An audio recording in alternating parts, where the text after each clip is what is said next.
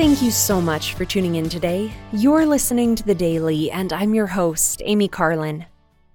Mother's Day is coming up on Sunday, and I know a lot of women who struggle with the holiday. Some may be single and want to be married.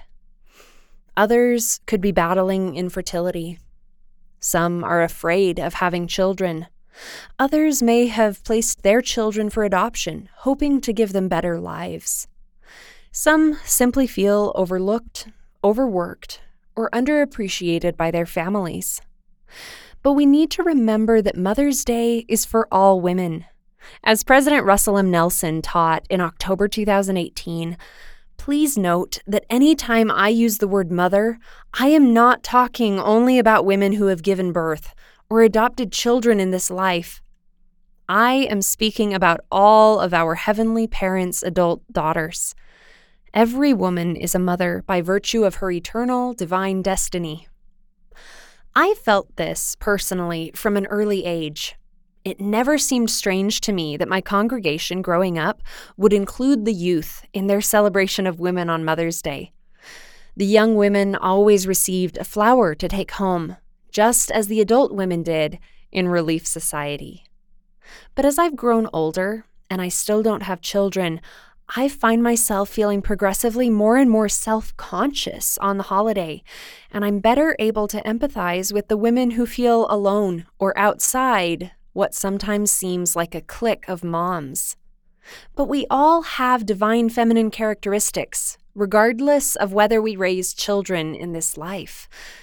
Sheri L. Dew explained Satan has declared war on motherhood. He knows that those who rock the cradle can rock his earthly empire.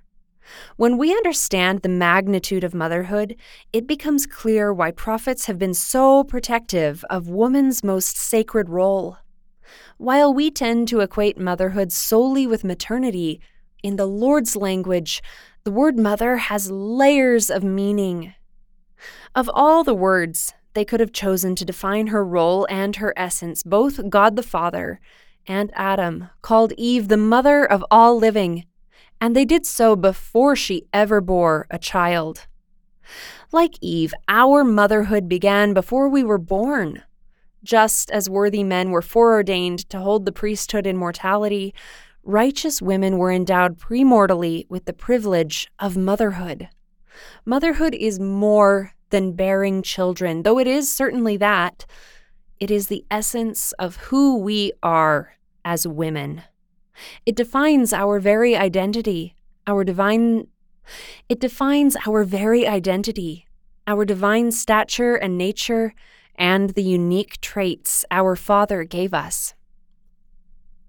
I think that Sister Dew is such a wonderful example to share this message, as she has never been married or had children of her own.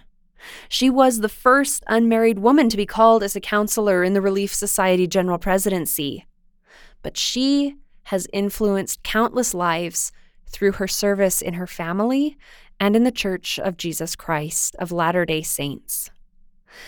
This Mother's Day, let us honor our own divine natures and those of the women around us, regardless of who has had the opportunity to raise children here on earth.